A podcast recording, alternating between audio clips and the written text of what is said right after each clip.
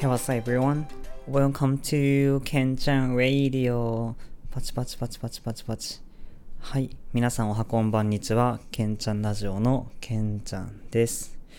いやー、この間、久しぶりにショッピングモールに行って、洋服を買いました。まあですね、あの、ケンちゃんはブランドとかにね、あまり詳しくなくて、まあよくわからないので、まあユニクロばっか買ってしまいました。どうですか？皆さんの国にもユニクロはありますか？はい。まあそれは置いといて、ケンちゃんラジオ第41回目は日本人のくしゃみの仕方について話したいと思います。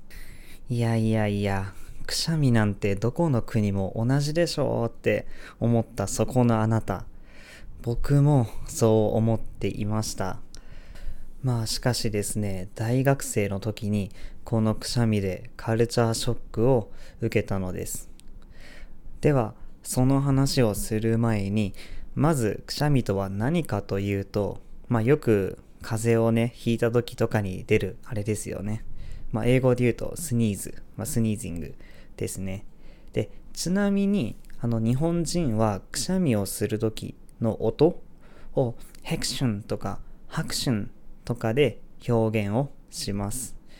まあこれはね国によってあの表現の音は違うと思いますが皆さんの国ではくしゃみの音を何と表現しますか？はい。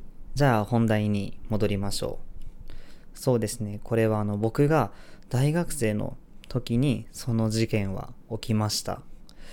留学生の友達と遊んでいる時にまあいつものようにヘクションとくしゃみをしました。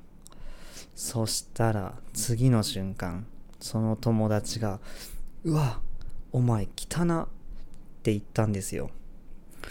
でそれで、まあ、僕は「え？っ?」てちゃんとくしゃみする時手で押さえたじゃんって言ったら「それが汚いんだよ。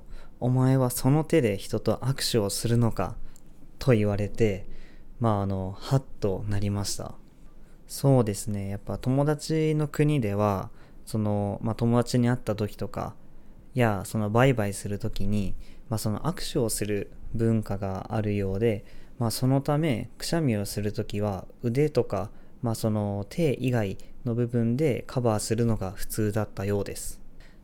だがしかし日本ではもともと握手をする文化ではなくてお辞儀をする文化だからなのか、まあ、基本的にはくしゃみをするときは、まあ、手で押さえなさいとか手でカバーしないでくしゃみしたら汚いでしょうと教えられてきました。